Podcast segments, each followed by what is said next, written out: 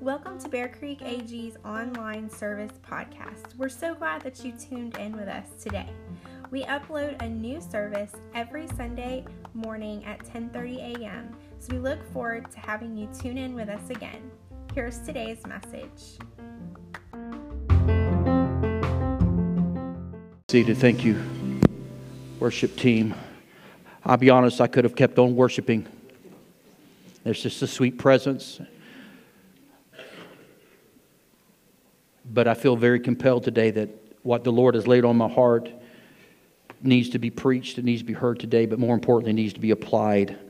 So I'm going to ask you to turn in your Bibles to Acts chapter 2. Some of these scriptures will be on the board, as will my bullet points. If you have the church app, did I mention the church app yet? If I haven't, there's a great church app that you can actually look at my bullet points and scriptures in that app, and you can actually add your own notes to it as the Holy Spirit leads you and ministers to you today as you're turning in Acts chapter 2, two quick things that I failed to mention earlier. Um, first, it's Pastor JP's birthday. Everybody wish him happy birthday. Happy birthday, Pastor JP. I hope you enjoyed the gifts I gave you. You got more than one because uh, you're just hard to buy for. What do you buy MacGyver? I bought him coffee and a shirt. So there you go. That's what you buy because he's always going to need that. Mm, and, uh, and when you mess up a shirt, you've got a shirt there. So, anyways, but happy birthday, Pastor JP. Love you and proud of you. Proud to have you part of the team. Proud to have you as my friend and partner in crime. Secondly, um, by our by mandate of our Constitution and bylaws, I have to announce that our annual business meeting is February the 15th. That's a Wednesday night at 6:30. If you're a voting member, please come uh, be a part of what God's doing. We've got to conduct business. This is something we have to do annually. If you're not a voting member, but Bear Creek Assembly of God is your home, please come out. I want you to see how a business meeting should function and operate. I promise you, there's no mudslinging. We don't throw chairs, uh, any of that kind of stuff. We celebrate what God has done in our fellowship, and we look forward to what God's going to do in the year to come. We do have some uh, deacons, some elections, and we also have some business we want to present to you with the pavilion out back. So there you go. You want to be a part of it? Come on. I encourage you to um, be here on February the 15th at 6:30. Amen. Well, kind of preached my introduction a little bit as the Spirit was moving earlier, but um, you know, we're, we're going to pick back up in Acts chapter 2. Now, some of you that come regularly say, what do you mean pick back up? Because I haven't preached from Acts chapter 2 since November. In November, I was preaching it. We got almost to the end of Acts chapter 2, knowing going into the Thanksgiving season, our celebration of praise service, and then preaching a Christmas theme, and then going into the, the favor of God. How many y'all have been blessed this past week with the favor of God? Come on, I'm going to do a test. How many of you were able to share that favor with those around you? I want to see. Just a test. Don't lie. I just want to see. It's okay. Thank you. Thank you. Last week, I just that was just a powerful message in my own life. Um, but we're going to pick back up. I don't know how long. I, my my plans are to preach through the book of Acts this year, but we will take breaks from it because of the fact that we have seasonal things that I like to preach on, like Easter and things like that. So, but we're going to pick back up where I left off. What's interesting is this message or this section. I didn't have the message. I just God gave it to me this week. But this portion of Scripture in Acts chapter 2 was supposed to be the Scripture I preached a couple of weeks ago when my father in law had surgery and I had, had to miss, and, and Terry Seegers filled in for me. Uh, so it's interesting, and I say that to say this, okay? I want everybody to get comfortable. Don't get sleepy. All right, Patricia, elbow Keith every once in a while. I know he hard, works hard. A man's the hardest working man to keep him keep him awake. I, I, see people fanning. All right, we got fans on, so just hang tight, hang tight. But um, I believe that, at least I know when I approach, I've, I've only been pastoring 13 years as your senior pastor, but I know when I approach a, a message, it's, it's not necessarily with the intent of me knowing who's going to be here. I mean, I get an idea most people are going to be here, okay?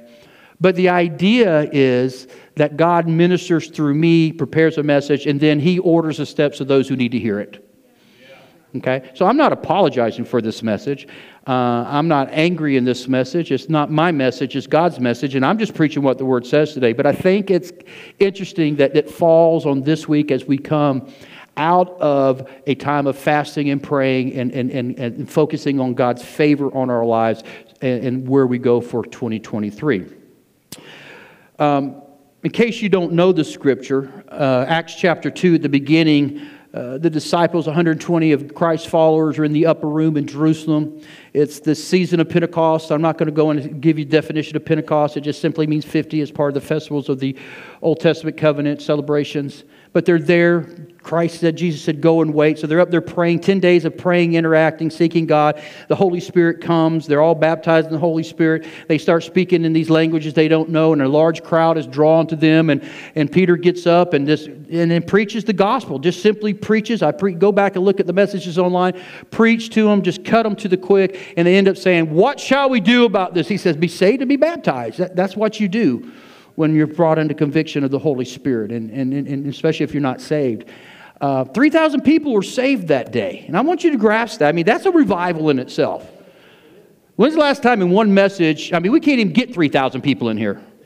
And we probably got 140 in here today. I don't know what our number's 130. I know we can seat 150, so we're close to that today. You know? But you're, most of y'all, if not all of you, are saved. So, I mean, we're talking about 3,000 people are saved. And the idea of this is that day was very powerful. And as you continue to look through the book of Acts, which takes approximately 26 years before the last chapter of Acts is, is completed, it's the history of the church. It's more than the history, but definitely gives us the history of the planting of the churches through Peter, uh, mostly through Paul, really, reaching of the Gentiles. But through this, you're going to see, as we do this, you're going to see the power of God at work. That, that's what I want you to focus on. You're going to see the power of God at work where people are saved when the gospel is preached. People are baptized in the Holy Spirit. They speak in languages they do not know. You're going to see, in fact, we pick up next week, I think if it is, if I remember my scripture, yes, Peter heals, and actually the Holy Spirit heals a lame man through Peter and John at the gate beautiful. We're going to, we're to start seeing these manifestations of God in powerful ways. And here's the question we have to ask ourselves today, because either, first of all, we have to, we have to decide, do we believe in miracles today? Do we believe in the baptism of the Holy Spirit? Do we believe in speaking in languages we do not know? Do we believe in the power and the gifts of the Holy Spirit? We as a Pentecostal, we either, we either have to believe it and operate it, I refuse to believe it in practice. One of our former superintendents of the Assemblies of God, he, he, his, his whole concern was that we have become a movement. We're not a denomination, we're a fellowship. It's distinctive. We, we are cooperative fellowship. We are Bear Creek Assembly of God is a sovereign church who voluntarily cooperates with the other churches in Bay County as well with the West Florida district, as well with the other districts throughout the nation. We are unique in that aspect of things. But his concern was is that as we are this independent of each, other, that what's happening is, is that the power or the belief or the doctrine of the baptism of the Holy Spirit is being watered down and we're becoming uh, a, a, a movement or denomination, is what he says, that is only, in, we don't practice it, it's only in theory. So we have to ask ourselves do we believe that God wants to heal people today? Do we believe that God wants to save people today? Do we believe we want to see these things happen so that people can be ministered to as the Lord leads? Do we, we have to decide that first and foremost. Because if not, then we need to shut the book, at least this particular book, the book of Acts, and just say, hey, as many denominations have, it's just a history book. There's nothing there of value other than history.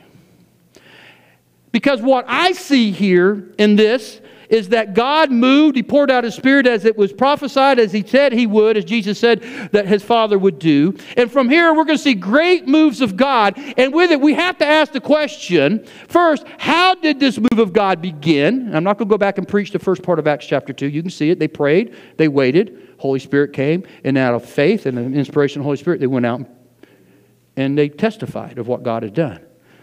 But not only how did that happen, but how did they maintain this move of God? It's going to, the, the, book of Acts, like I said, is about 27 years long in, in, in, the, in the timeline of the book from the events.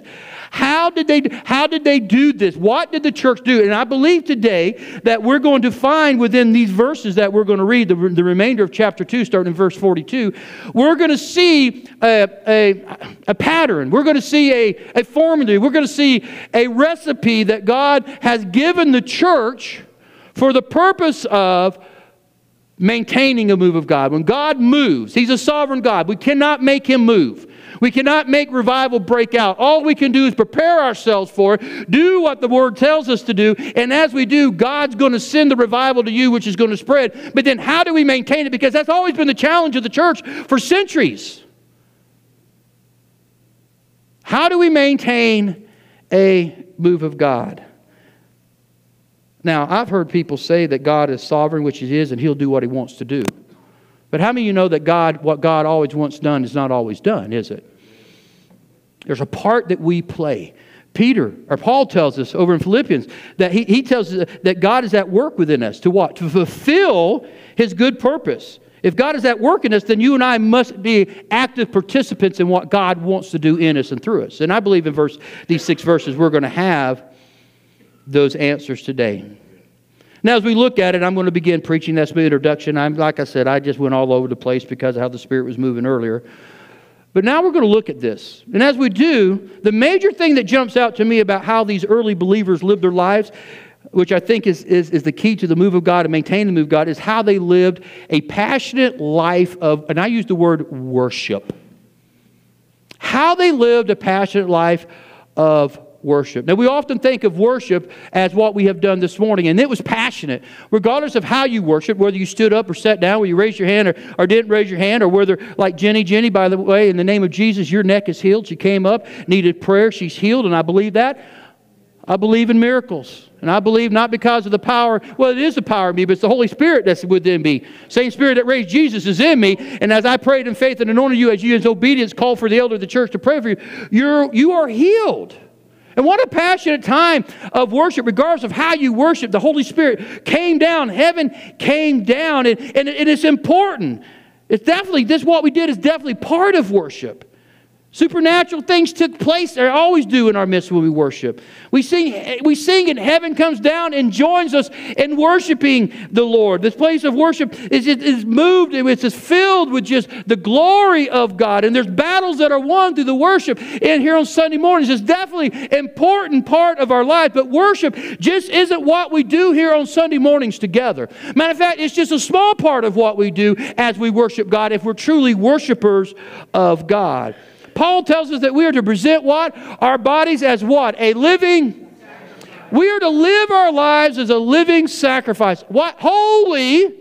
We can be holy because He is holy. It's because He's holy that we can do that and pleasing. How many y'all want your spouse to be pleasing to you? How many you want your kids to be pleasing to you? How many you want your employer or employees to be pleased? We want people, God wants us to be pleasing to Him in how we live our lives. He says, This is your true or real or your honest and proper worship to the Lord. It's how you live your life every day. It's in how you and what you do and what you don't do. It's, I know you say, well, you sound like an old old time preacher here. Well, I'm getting old and, and I'm running out of time, so let me be an old time preacher here. It is, listen to me, younger generation. It is how you live your life every day, regardless of how your parents lived their life before you. Just because your parents did something that goes against the Word of God is not your right to follow in their footsteps. Don't. Because it's how you live your life. It's what you think. It's what you say. It's where you go. It's what you do. It's, that is worship. When we make that sacrifice of what I want to do in my will and I submit it to the Lordship of Jesus Christ because I have been bought with the price of the blood of Christ. And because of that, now I'm underneath His Lordship. I let Him rule me. He, and I know we don't like this, He is is my master. And that because of that, how I honor him is how I worship him, or how I worship him is how I honor him. He is worthy. He is, he is worth it to me to give up uh, everything. Worship comes from two words worth and ship. Worth and ship. That is, worship is showing, displaying the worth of God. Worship is how we live our lives every day that shows God is worth it to us. It is worth it to me to give up my rights because of what he's done for me. You have to answer the question. I know I haven't got to the scripture, but hang on, we're getting there. It begins with this. It begins with revival in yourself and how you show God. Forget about the world. How you show God that He is worthy. He is worthy. He is worth something to you. The price that He paid in sending His Son to die on that cross, that precious blood that, that He shed on Calvary, what is that worth to you? If you say it's worth everything to you, then that means you're living your life for Him in every way. I know I'm not going to get a lot of amens because this cuts me to the quick. I don't think God's up in heaven angry with us. I think God's in heaven saying, Come on. Come on. Man, I've got, I have so much I want to do in you. And I have so much I want to do through you. And I want your life to be that light that cannot be hidden. Come on. I want you, I, these are the things I, I want to empower you. I've got gifts I want to give you. Come on. I want to fill you and baptize you with my Holy Spirit is going to give you power. And you're going to be laying hands on people and they're going to be healed. I'm going to use you to help help release the. Remember, Jesus said he fulfilled Isaiah what 43. He said, "I've come. This is fulfilled today." Now that is our responsibility, and how we live our life is going to show what God is worth to us. Any single person understands this, or any married person, I should say, understands this. I gave up everything, my singleness, my independence, all my possessions to marry my wife 36 years ago. Come on. I gave it all up. Now, I'm, I'm not, I'm not going to say that's a sacrifice, but come on. There's a lot of ladies out there that love to have this. I, re- I know what y'all are thinking. So I gave up all that to be married to this wonderful, beautiful woman of mine, this bride, this wife that my Lord and Savior gifted me. What a great gift. So everything I have is hers. And everything she has is hers. And I have nothing. Come on. Every parent understands this.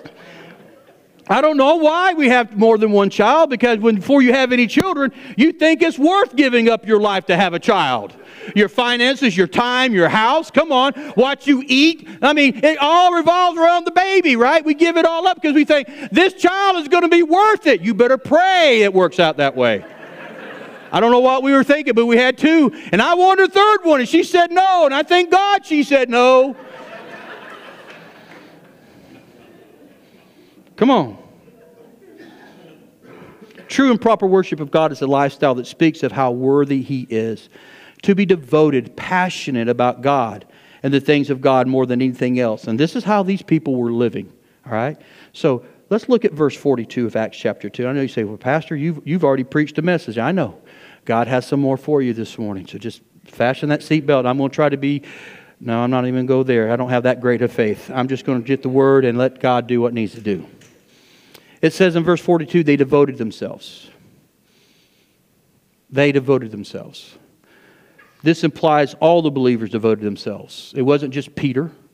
It wasn't just John. It wasn't just the other apostles or church leaders. This says that they were all devoted to each other. A move of God depended on everyone who was a part of the body jumping in and participating, being a part. I want, I'm going, this is a pregnated pause. Every believer, every believer being a part of what God was doing. See, the first thing you notice about passionate worship is that it starts with people who are devoted to God and to each other. It's people who, who prioritize doing life together, and that means that they are, they're, they're devoted, right? Coming together wasn't something they did if they just felt like it. Now, listen, if you're justifying in your mind right now, well, Pastor, church back then wasn't like it is now, you've got to ask yourself why you're justifying that. No, they didn't have a building like this. They probably wish they had a building like this. Instead, they had home churches, and that hopefully whoever had the largest home was the one who held, held the church, housed the church. See? But it doesn't, def- it, doesn't, it doesn't deflect the idea that they didn't look for reasons not to come together. They gathered together. It wasn't something they, they only did when it wasn't raining outside. I'm, I am presently surprised and pleased and thanking the Lord. Like I said, He orders our steps. And I'm not casting stones. I'm not angry up here this morning. I'm just going, but I thought, man, Lord, why does it have to be so pretty today? But look, He filled the house. He filled the house. See, community wasn't something they did only if they felt like it. Gathering together was their top priority, not just another priority. They were passionate about coming together and they gave themselves to it. They loved one another. They loved one another. See, they were doing life together. Parents, and I'm so glad we have a lot of parents in the house today. I'm not here to beat you up, but I'm I'm going to talk to my parents for just a moment. The best thing that you could do for your children is to teach them to love the church. The best thing you can do is teach your children to love the church. One of the worst things you can do is criticize the church. Now, look, if there's something that needs to be corrected, we want to correct it. But if all you're going to do is be critical of the church, guess what your children are going to do? They're going to be critical of the church. And let me tell you something there's plenty to be critical about here. Your pastor is not as good looking as I am, I'm not perfect. But no church is perfect because it's got, it has people in it. And we know that. And that doesn't mean we make that an excuse to be imperfect. We should strive to be perfect. We should strive to be holy. But as we do that, as we work out our fear and trembling, our salvation every day with fear and trembling, that's just part of it. But you don't want to be critical of the church. Teach them the way they should go, the Bible tells us. Teach them while they're young. Model it for them. Loving the church isn't just in words, that means you're here. That means you're participating. That doesn't mean you're dropping them off. No, no, no. It means you're here. You're a part of this. You want to be, because why? You love the Lord and we are the Lord. I don't know how your theology works out, but he's the head, we are the body. The New Testament speaks constantly how the gatherers, that's really what church means, being the gathering. When we rename the church, I want to name it the gathering. I just like the gathering. The gathering at Bear Creek, the gathering out at the Grand, the gathering in Chipley, the gathering wherever it may God may plant churches through this church. We are the gathering and we love each other because we are the body of Christ and we love each other in spite of our faults. It is unity. It's, it's that desire. So you can't create in them what is not in you. What's in you, you hand out, you hand over to your children. Yes, amen.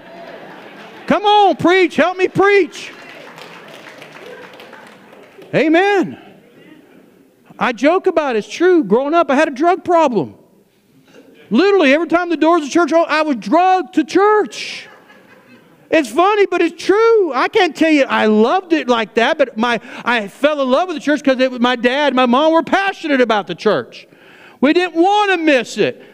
Now, I'm not beating you up, so I'm not here being legalistic. I'm just showing you how a, a, true move of God, a true revival breaks out, how we maintain it, because God wants to pour out His Spirit on us. The, the last days we're living in them, but the last day hasn't happened because we're still here. And God has great and mighty things He wants to do in you and through you and through this church to minister to this community, to get your family saved, get your friends saved. Man, if everybody got saved and filled with the Spirit, you would love to go to work, even, wouldn't you? You can change that atmosphere. You can't just drop your kids off and tell them you're passionate about the church. You can't tell them you love the church and not attend the church. I can tell you right now, and I know you say, well, pastor's different, you're in ministry. And let me tell you something, you're all in ministry. And if you're truly passionate about the church, then your kids are not going to regret you dragging them to church. My boys have never regretted. Dra- My son is 21, almost 22, and very available, young ladies, if there's any single ladies in the house. I got to get him out of the house somehow. Got to get him out. I don't know. Anyways, uh, I don't make him come to church. He wants to come. He serves. I don't make him serve. My oldest son, same way, Alex, and, and then Mallory for that matter. It's, it's the, the fact of it is, they don't have regrets me bringing them to church because this was their, their social life. They still had friends at school. They still had missionaries. I mean, they were missionaries, had mission field, but they were they loved coming to church and using their gifts. Alex is very musical. We're out, Trevor's not, but what does Trevor do? He works with the kids or he works on the camera. He, and I'm not, I, I guess I'm bragging. I don't mean to sound like I'm bragging. I'm just saying they turned out okay. And I can tell you this just because you bring them church doesn't mean they're going to turn out okay. I understand that. But I, you, they got a greater chance of turning out okay going back to that Proverbs, you train up a child in the way to go. When they grow old, they shall. That's not necessarily a promise, but there definitely helps when they grow old. If you raise them in church, they're, if they do leave the Lord, they're going to return. And for you parents that have prodigals out there, you keep praying, you keep believing because you trained them, you raised them in the Word, and they're going to return to the Lord. Stand on the Word of God. Okay. Teach them, parents. Grandparents, teach them. If your kids are going to be deadbeats, go pick your, kid, your grandkids up and bring them to church. Reality is, if they're not serving God, you are the spiritual leaders of your family still. Go bring them, drag them. Keep those nasty brats all weekend long if you have to, just to get them. And the only reason why I call them because I don't know them, but I wish I had grandkids. I'm going to leave it at that. All right, let me keep going. I need, I do need to pick up. I'm sorry. Another thing that verse 42 points out is that passionate worship makes solid teaching a priority. They vote, devoted themselves to the apostles' teaching. They were, they, they were there. They were committed and interested in formation and application of divine truth. They wanted. They didn't have the New Testament, they were the New Testament. They didn't have the Gospels. The Gospels were being written during this time. What they had was the Old Testament, if they had a copy of it, but they had the apostles' teaching. So God ordained the church to be birthed in Jerusalem where the apostles were stationed, where they were living, where they decided that this is where we belong. And they were going to these house churches and they were teaching them what they had seen the Lord say and do. They were teaching, and these people were committed. Why? Why were they committed? To it? Because you cannot grow beyond what you know. Now, I'm all, hey, I'm Pentecostal. I'm all about the experience. Woo, let's shout. Let, well, I'm not going to run because I'll fall on my face, all right? I'm all about the shout. I'm all about the experience. But if the experience isn't based on the truth of the Word of God, that experience can take you outside the will of God and the truth of God's Word. We have to be careful with our experience. It has to line up with the Word of God, see? I, there's a lot of discussion. I read and, and, listen to a lot of podcasts or just messages or, or, or church leaders and, and of different denominations. And there's a lot of discussion among leaders today that the state, that the people uh, that you all in, they're talking about you, the sheep, that you have short attention spans and that you cannot handle content and that you need to be entertained. And as much as I try to be funny, the reality is I'm not very entertaining. And I'm not here to entertain you. I'm here to give you the truth of the Word of God. I believe I can speak for my sheep. I think you guys have longer attention spans than what they believe you have. If God is speaking and moving, and I know, oh, well, my mind can only take what my backside can handle. I, I get it. But again, I'm not going to be critical. You go and watch a three hour movie, and Okay, it's what you want to do. I believe you can handle it, and I believe you can handle content. I believe you can handle depth. I believe you want that. I believe today, I'm, I do not go along with that. I think the trend today is people are hungry for the Word of God. You're passionate about knowing God's plan, what God's Word is for you, what He wants to. You need the Word. It's the word that transforms you. It's the word that changes you. It's the word that how you grow in God. It's through the word of God. It's, it's what encourages you when you're discouraged. It, it confronts you when you're wrong. It's the word, it's the power of the word that builds you up when you're down. It shapes our thinking, or it should shape our thinking. Everything that we view in this world should be viewed through the biblical lens of the word of God and not through the world. Everything that's happening needs to be. We don't have to live in fear when there's wars and rumors of wars because why? We look at it through here and what does it say? We're going to have those, but one day Jesus is going to come back and get us. It says about sin, how sin destroys, how we should handle things. This is the this is what God has given us, and it's life transforming if you will just get into it. It gives us what we need for life and godliness. It not only shrinks your, shrinks your faith, but it gives you the ability to live in faith. You know what? When you read the Word of God, it gives you the ability to hear God's voice. I'm going to read it in King James V. be up here. It's Romans 10 17 says, So then faith cometh by and hearing by. Now, that does mean that when you read this, your faith grows. But you know what? The deeper, you want some content? What that means is as you read the Word of God, hear me now, as you read the Word of God, not only does it build your faith, but it gives you the ability to hear God's voice.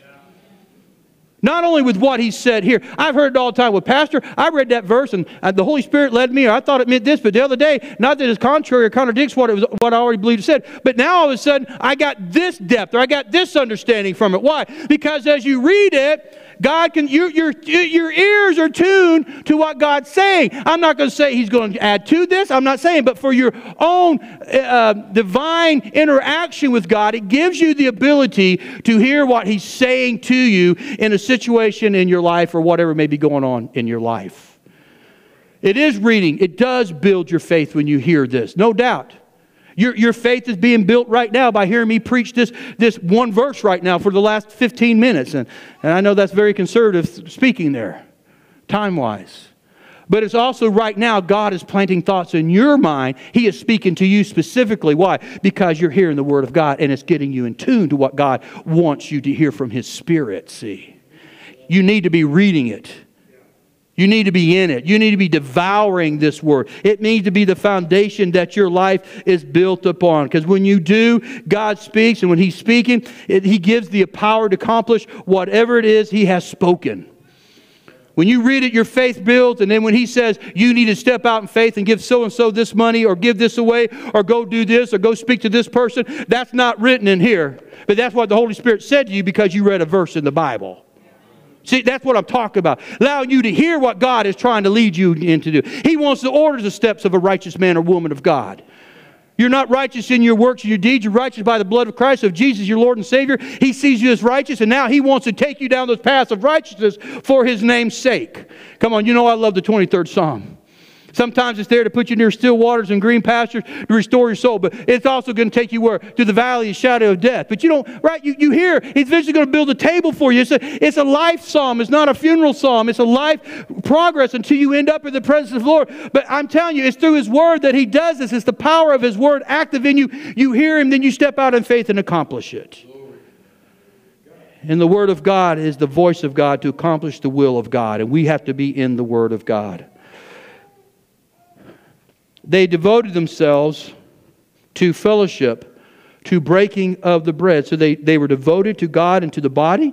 They were devoted to the teachings of the apostles, and now they're devoted to fellowship, to the breaking of bread. You don't need a Greek lesson, but just know this that Greek word, Greek word there for uh, fellowship means koin, koinonia. You've probably heard that, um, which means to share something in common with others. That's what that means, just share. it, it is sharing in life. Uh, Yesterday, somebody in our fellowship called and needed the use of something that I have. It's yours. And I know this person I'd call and say, hey, I need that. And he'd say, what? It's yours. That's sharing. That, that, that's sharing. Hey, it's, it's amazing how we share things. That's, that's what koinonia is. It's doing life together. They also broke bread or shared meals together, including the Lord's Supper. They did this fellowship. They were doing life together. Spiritual growth, the spiritual journey that God wants to take you on is not a DIY. Your spiritual walk with God is not a do it yourself project. He designed us to be in community. See, the challenge with the North American church, man, uh, developing countries, they get this, okay? Uh, but the problem here is that we allow the culture of society, especially here in the United States, to filtrate into our, our, our thinking when it comes to the church. And we like our independence. Independence. But that, that's not biblical. When, when it comes to your walk with God and your fellowship with the body, when you're plugged in to the body, see, it, it's not about my independence. It's about me being a part of something greater than my, who I am. Yeah, there are things God wants to do in your life that He cannot do unless you're within fellowship of others, other believers, see. That's true.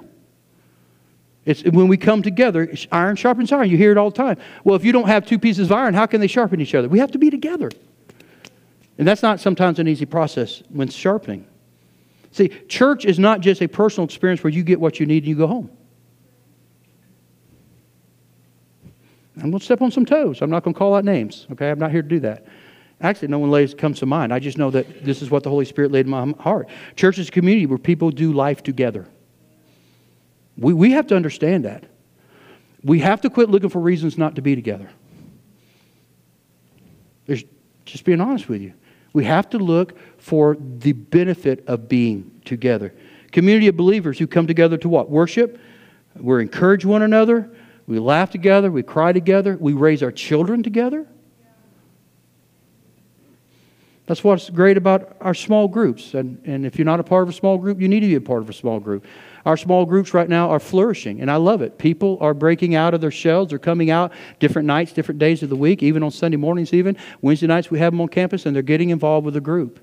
There's some that's been birthed that's not even concentrating on our church that are breaking out. And these, these groups now, when you need prayer, they're going to their groups to pray. They're fellowshipping. We've, listen, we've got, we've got a Monday night small group prayer. Uh, three or four of those families on Monday nights, they go get dinner after prayer. It's great fellowship. It's, it's about coming together. You may think you don't need the fellowship, which means you don't understand what the body of Christ is all about. If you don't understand fellowship, you don't understand the body of Christ, okay? The body of Christ is about coming together. 1 Corinthians, Paul tells us 12 27, he says, Now you are the body of Christ, and each one of you is part of it. We're all part of the body of Christ. If you're a believer in Christ, then you are part of the body, the whole body. But then God designed it. I didn't, church is not my idea. Acts chapter 2, God's idea. You're a part of a body. You know what's interesting is, I heard this illustration a while back. If let's say my right hand decided it didn't want to be a part of the body and it just shut down. Okay, now think about that. If right now your right hand, or if you're left handed, your left hand decided that it didn't want to function, just wanted to shut down, okay, what, what would we call that? What would we call that? Called a disability.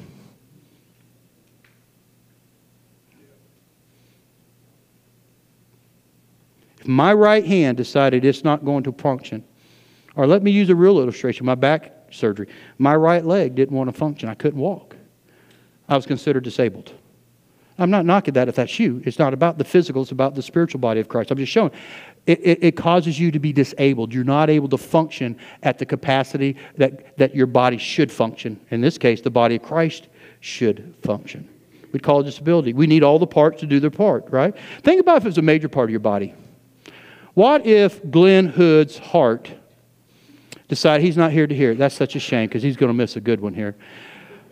We'll just change his name. Let's say there's a guy named Glenn. And let's say his heart gets mad because it's doing all the work to pump the blood. But up there on his head, the hair does nothing but wave in the wind. That's dangerous, isn't it? We know that Glenn doesn't have a lot of hair. That's the joke.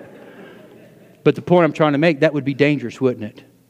That the body would would, would die. See, we need all the parts to be healthy and functioning. Paul tells us in verse 21, just a few verses ahead, he says, The eye cannot see, say to the hand, I don't need you. The eye can't say to the hand, I don't, I don't need you. And, and the head cannot say to the, to the feet, I don't need you. Why? They're all part of the body. Every believer should be in the church, a part of the church, the body of Christ. Therefore, you cannot say that you don't need other people because even if you think that you do, what if we need you? I'm a hermit. I could stay home, live life in my house for the most part. When you can't go out, that's when it gets bad, is when you can't. But when, if I could, and I knew I could, I, I could stay in the house. But, but you know what? I need people too. I don't realize it. But you also need me. See, we need each other. The surest way to hamper what God is doing and wanting to do in this place is become isolated and independent from one another. And that's what the, the enemy wants. The fourth thing, my final point. The fourth thing this verse points out to about the early church, what they did to participate in and maintain a move of God, is living a passionate life that prioritizes prayer. They devoted themselves to prayer. This doesn't mean they devoted themselves to praying at home. That was assumed that you'd be praying at home. It's assumed that you would pray at home. If you're a follower of Christ, it's assumed. It's assumed that you should be in your word daily and praying daily. What this means is that they were committed, they were devoted to coming together regularly for times of prayer. And I know right now you say, Pastor, you're about to get on your soapbox again. I'm about to get on my soapbox again. Okay? They were devoted to the apostles' teaching. They were devoted to fellowship and coming together, to eating, participating in the Lord's Supper together. They were devoted to come together for the purpose of prayer. We'll see in chapters to come that the church dedicated itself to times of prayer and God moved because when we pray, God moves. I don't want to get ahead of myself, but you can read and you see people in prison and they prayed and God moved, shook the prison doors, and, or an angel shows up, right? Come on. You remember the stories? I hope so. You've been in, hope you've been in a small group studying stories. Heard them before. Why? Because people got together and prayed. Because when we pray, God moves. Now, it's not that we make God move, but when we line up with God's will, while His will is in, in heaven, may it be done here on earth. When we line it up with that and we pray, and when we don't know how to pray, we pray in the Spirit so that what is accomplished in the spirit realm is done. And uh, when we do that, God, God moves. When we pray, do you know what happens when we pray? Do you know what happens when we pray? God moves. We, we, we have to get that in, in, our, in, in our crawl, in our way of thinking. I know you say, well, this is Christianity 101. Yeah. Yeah. Right? I remember, I think it was 2014, 2015, when, when I took our first trip with, with, uh, with our missions team to, to Sucúa, Ecuador, with work with Joel Marbit. And, and, and I took this book. I was just looking for a book. I'd never heard of this book. I don't remember ever reading it or hearing it. I went down to the to the to, to get some luggage because you always take old luggage and leave it. You bring your tools and old luggage. You leave your tools and your old luggage. You bring back your wife's good luggage. Okay. So I went down there to the place that was Habitat for Humanity there on Harrison Avenue, I think it was, anyways. And there was, I said, I just want a book. They had all these books. And there was this book called, uh, I think it's called Fresh Wind, Fresh Fire by Jim Cymbala. He's the pastor of uh, Tabernacle uh, in New York City. Yeah, Brooklyn Tab, that's it.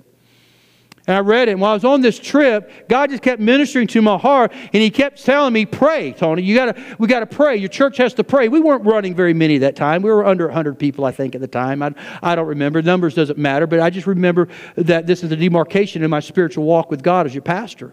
And he says, Go back and pray and, and, go back and start prayer. So I came back on that first Sunday, and those who were here remember. And I told you, God told me if I preached for 10 minutes and opened the altars, you'd come down and pray. So I put the pressure on you if I hit it in 10 minutes. I hit it in 10 minutes, and all the church came down. We prayed for 15, 20, 30 minutes around the altar. And the next day, we launched Monday night prayer. And God started moving in our church. We started growing, people getting saved. People who had been hurt were coming back. It became a place for the sick, the wounded, the hurting. Remember, I said I want to. I, I want to. I want to be the hospital f- for the spiritual hurting. I wanted to be. I even use the word dumpster. Let those that people are throwing out. We want them, and let's love them. And God started doing miracles in people's lives. We prayed, we started off. We had about. We, we was averaging about 25 on Monday night, which was right around 20 percent of the church. And it may not have been 25, but I just remember we were running 20 percent, and God was moving mightily. Why? Because when you pray, God moves. See, I, I, believe, hear me, okay? I believe God wants me to share this. I believe the reason why we're not seeing God move in our church here at Bear Creek because we're not praying anymore. For my guest, I know you say, boy, he's, he's rough on y'all. No, I'm not. I'm not as rough as I want to be. I'm joking. I love you. We're not seeing God move. The numbers are great. I'm ready to see people saved. And then I'm ready to see them the same day get baptized in the Holy Spirit. See, I, I, want to see mar- marriages mended. I, I want to see the miracles. I want to see healings. But it's not going to happen if we don't pray. And I don't just mean pray at home, come together for the purpose of praying together for our church. We still have Monday night prayer. We had six people show up this past Monday night. Now, listen, I'm not heaping condemnation on anybody. So don't leave here feeling condemned because you work out your salvation with fear and trembling every day, just like I do. But if the Holy Spirit convicts you, that's different. You got to decide the difference. You're not going to hell if you don't come on Monday nights and pray, but you're getting close to it. No, and that's not true. That was not God, that was flesh. Lord, forgive me. Please bless all the, the pygmies there in New Guinea, okay? Forgive me, Lord. No, you're not, if you don't come on midnight prayer, you're not going to hell. But you also may not be seeing God move in your life. Well, Pastor, can't I come and just pray at my home? Well, we have online prayer, but even that's not the same if you can come in person. We do that more for those who live in town. Be truthful with you, but anyone can be a part of it. And on Monday nights, we had six here, we had eight there online. And I'm thankful for that. So for those who show up, thank you. Oh, my question is, is where I started this message with do you want to see revival in your life? Take a deep breath. I'm okay. You want to lay hands on somebody they've healed? You've been healed. God miraculously healed you. There's medical records that show where God healed you. You went that same week. Same spirit that raised Jesus from the dead is in you. Right? You want to see your school friends saved? Those on the football team, the soccer team, or whatever you do? Mm-hmm. You could be the one who leads them. You could start a revival in your school.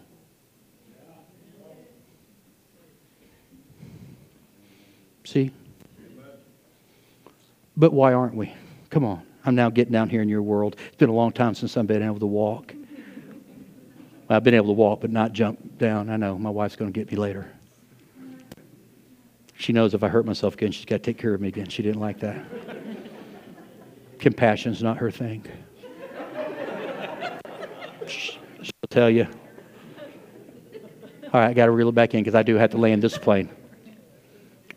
My question, my, my, my question for you as an individual is why do you keep struggling with the same things you always struggle with when you don't have to struggle with them? Why isn't God moving in your life the way He wants or the way you want Him to move?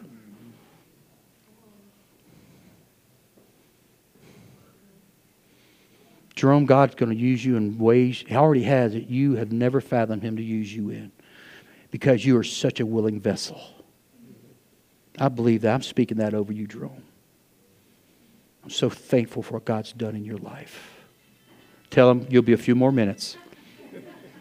My clock says I still got 10 minutes, nine minutes. I'm closing. I'm closing. Why don't you have the joy? Why don't you have the peace? Why do we live from crisis to crisis instead of from victory to victory? Why aren't we seeing our altars filled? Why aren't people here on Monday nights praying for those so that I hate to see an empty altar? I mean, if we're not going to use them, then let's get rid of them. I know that sounds harsh, but that's just my heart. Because you know what it tells me? They're nothing but furniture. I believe you can take content. I believe you can take the truth. We're not praying because we're not praying together. We're not seeing God move. I'm for the shout, but I want to see the power. We got to come together to pray. I'm going to use the stairs.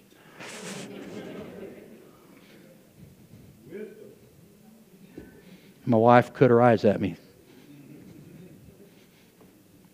I believe that. God wants to move.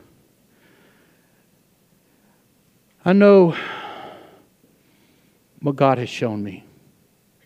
I have a folder of what God has shown some of the folks who are no longer with us that God showed them through prophecy and tongues and interpretations that God wants to do in this church. I know the dream, and for my mama to say she dreamt something like this, I know it's from God, where she saw that people were waiting down the road in line to get in this church because God was moving in people's lives and touching lives. That's my mama. She's not the most spiritual lady. She's saved.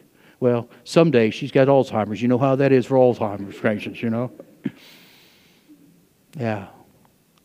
And I'm frustrated, church. I'm not giving up. I'm not quitting. This is not a threat.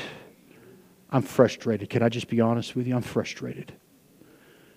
This is great. This is awesome what we see and what we have going on. We're debt free. We have facilities to do all the kind of ministry we want. Not only here on campus, but we, I mean, we've got so many retired people in our church. You guys could be going into the school or every, anywhere you want to and just ministering to people. I mean, we've got it made right now. Our income is great. Income is great. We had a record giving year last year. Praise God. But I want to see revival. If it means us not having income, so we got to be on our knees to pray for God to provide, then let it happen. So let it be. I don't want to become so comfortable, complacent, that I forget why I'm still here and you're still here. We're part of a body of Christ. We're part of something larger than ourselves. We're part of the, the lifesaver organization, organism that God put in place so that the world could be reached for his kingdom. They devoted themselves. Let's close. You ready to land a plane? I'm not circling anymore. The balloon's been shot down. As somebody said, now it's time to shoot TikTok down, okay? They were devoted. They were passionate about coming together to learn doctrine, to learn the truth.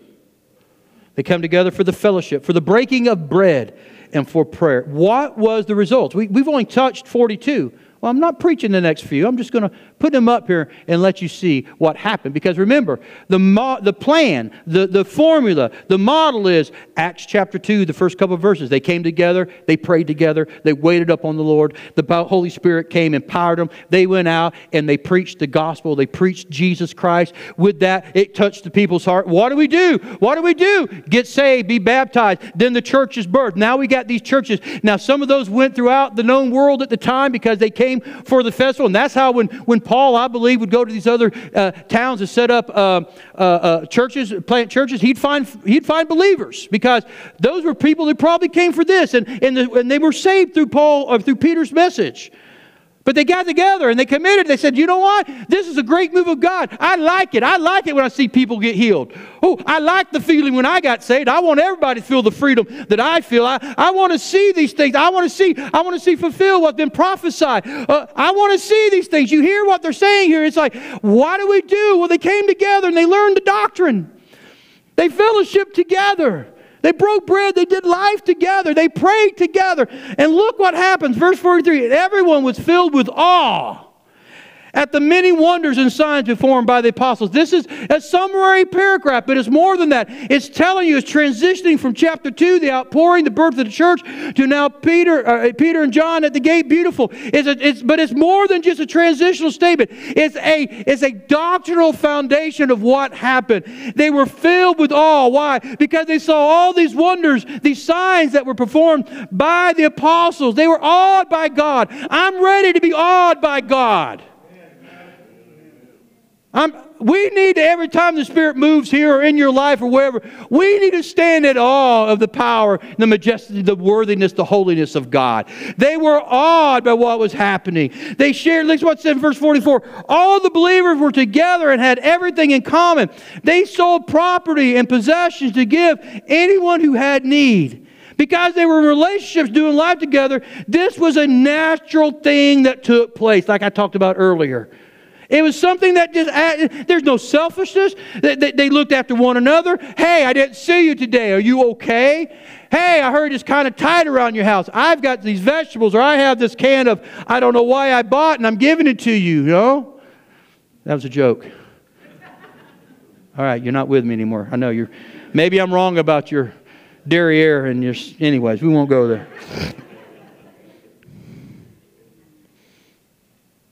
I want to be that church. They were that church. Oh, you're that church. I'm going to say, I'm going to speak it again. You're that church that bought that needy, needy family a car. You're that church that helped build that person that their house burnt down or, or they're still stormed down. You're that church. You're that church that helped them rebuild their home. Oh, you're that church that's in Waller Elementary School. You got man, you've got so many people are in this school that's just helping out in classes and just blessing this school with, with painting or yard work or whatever. I want to be that church. That's what they were. They were that church, looking after each other and investing in their community. Verse 46. Every day they continued to meet together. Every day, every day they came together in the temple courts. They broke bread in their homes and ate together with glad and sincere heart. They continued to do life. It wasn't just a fad. We're going to continue to do life. And they genuinely loved one another, sincere hearts. I'm not doing this because you asked me. I'm doing this because I want to be with you. I want to hang out with you. I want to do life with you. Thank you. I was waiting for that. I'll amen myself. Good preaching, Pastor. Thank you, Pastor. Verse 47a they were praising God, and enjoying the favor of all the people. God's favor was on them. Because God's favor was on them, the, favor of God poured out on those around them, even the unbelievers. And they saw what they were doing and said, Man, I want to be a part of that. They found favor in the eyes of man. 247b. And the Lord added to their number daily those who were being saved. Daily, people were being saved. The revival continued. You know there's more unsaved people today, percentage wise, in the world than there was back then. Because our population has grown. And we're post, we're actually, we're post Christ, post Christian. We're, we're in a society today that uh, fewer today are truly living for God than, than, they, than what statistics show. It is. We're a label society. You have a label. You got to have a label. So, hey, I believe there's a God. I surely don't want to go sacrifice lambs. You know, okay, I'll be Christian. I'm ready to see people saved. I'm ready to see that happen around here. I'm ready to see people baptized in the Holy Spirit. Either, either it's real or it's not. If it's real, then you should want to be baptized in the Holy Spirit. You should. And if you are, then daily you need to be rebaptized in the Holy Spirit. A daily time with God where He, he just fills you with His power, His presence again, so that you can go out and give it out. You're like a sponge. Soak it up, give it out. Soak it up, give it out. Soak it up, give it out. I want to see you lay hands on people. I don't want you to bring people to church to be prayed for. I want you to bring people to church that you prayed for and they've been healed. Their marriages have been restored. Their children have, have stopped being rebellious.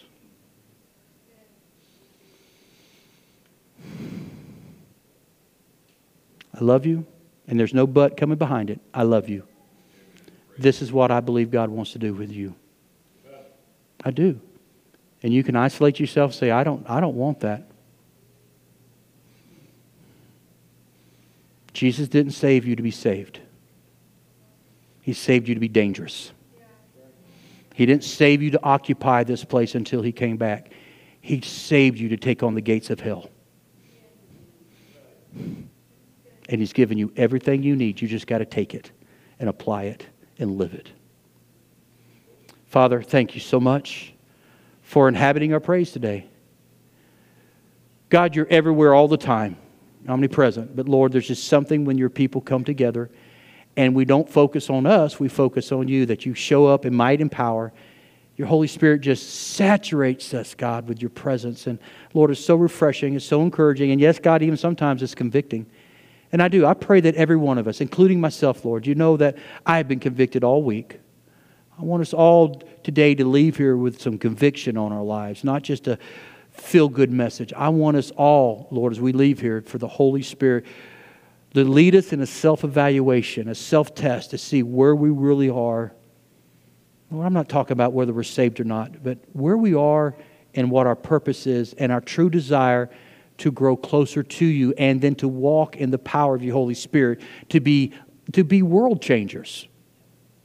There's a world that's hurting that needs to hear the gospel. And I pray that you help us all. God, the reality it is, I know there's people in here today that are hurting. And I pray for them in the name of Jesus. There's some in here that are fighting emotional scars, past. They're dealing with sin now in their lives.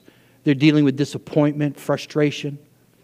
And Lord, one thing I learned in your word is when we built an altar and we lay the sacrifice of our time and our worship, we focus on you, you always leave a blessing for your people. And so, Lord, right now I pray. I wonder right now, with every head bowed and eye closed, if you're here this morning and you say, Pastor, what you just said, that's me. I'm, I'm hurting. I'm disappointed. I'm frustrated. There's some things that I need God to work in my life. If that's you right now, will you raise your hand this morning? Thank you for that honesty. Thank you. You can put them right back down. You're good. You're good. You're good. Father, you saw the hands.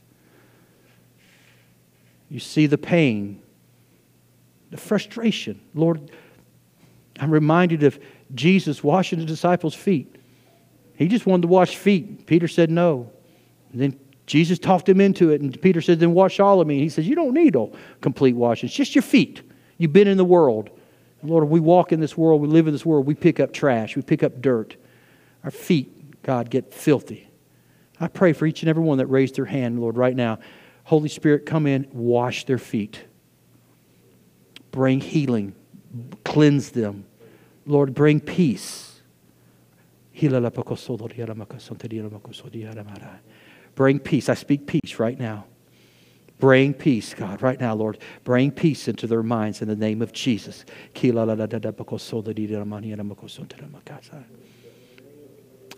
with every head bowed and eye closed, please keep your head's eyes closed, your head bowed. Hear me. Spirit is, is ministering right now, and I, am not trying to belabor this. I'm not trying. I'm not trying to get an altar call for the to say, "Look what I've done." I promise you. I just know you can leave here different than what you walked in here today. I believe that.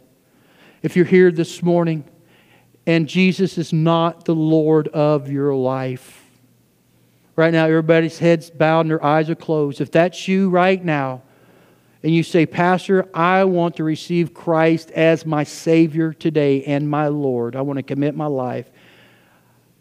I don't want you to raise your hand. I just want you to look at me until I acknowledge you. I won't call your name. Just look at me so I know who I'm praying for today. Thank you. Thank you. Thank you. Anybody else? Remember, I don't know who I'm praying for if I don't I make eye contact. I'm not going to call your name. Thank you. Anybody else quickly? Quickly. Thank you for your patience, church. Thank you for God is moving, he's healing. He's calling, he's drawing. He's doing what man cannot do. Only the anointing of the Holy Spirit. Quickly, anybody else? I've had three. I've had three. Not that I'm counting, but I guess I am. But you know what I'm talking about. I've had three. Come on. Anybody else? Now, I'm going to speak directly to those who raised your hand. This is for you. And anybody who says, I'm not raising my eyes, listen to me. Jesus loves you. And that's why he died on the cross for you. Salvation is simply this it was hard for him, but he made it easy for you.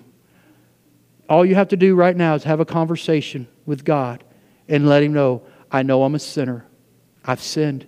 You don't have to list your sins, you don't have to tell Him everything. He knows it. He just wants you to acknowledge that you know it and that you know you've lived your life outside of His will. Just confess Him and then ask Him to forgive you. The blood's already been shed. He doesn't have to die on the cross again. It's done.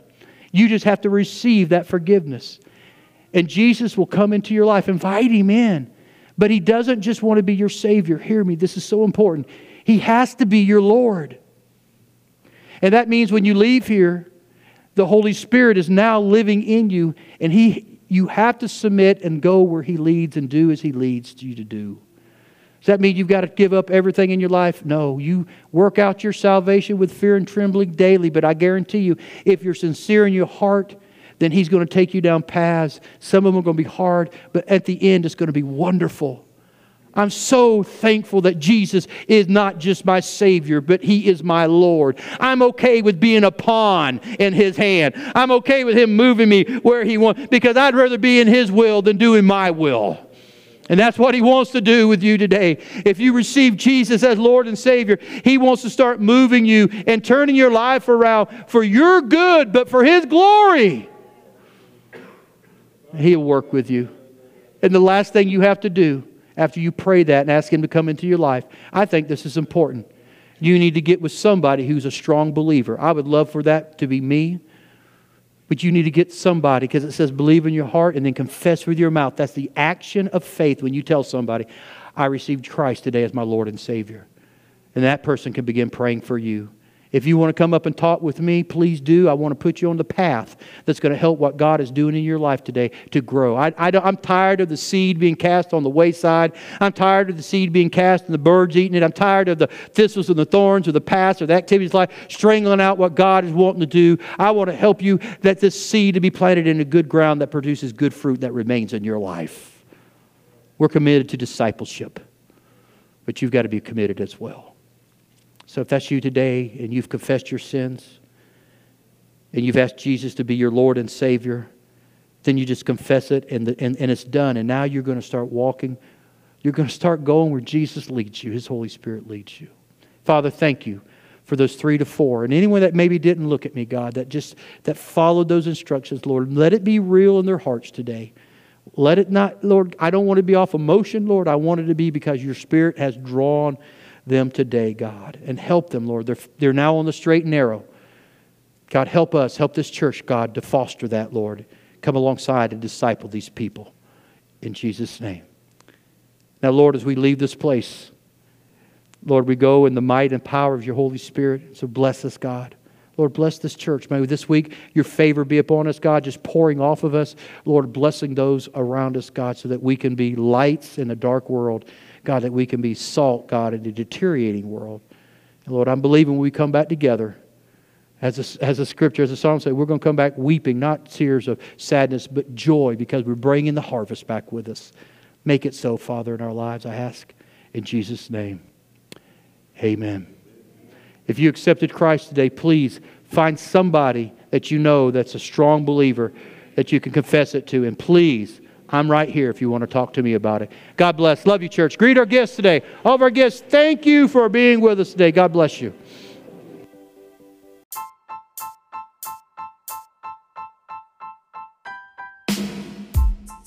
Thank you for joining our podcast. Here at Bear Creek AG, our goal is to help others know God, find freedom, discover their purpose, and make a difference. Have a great week.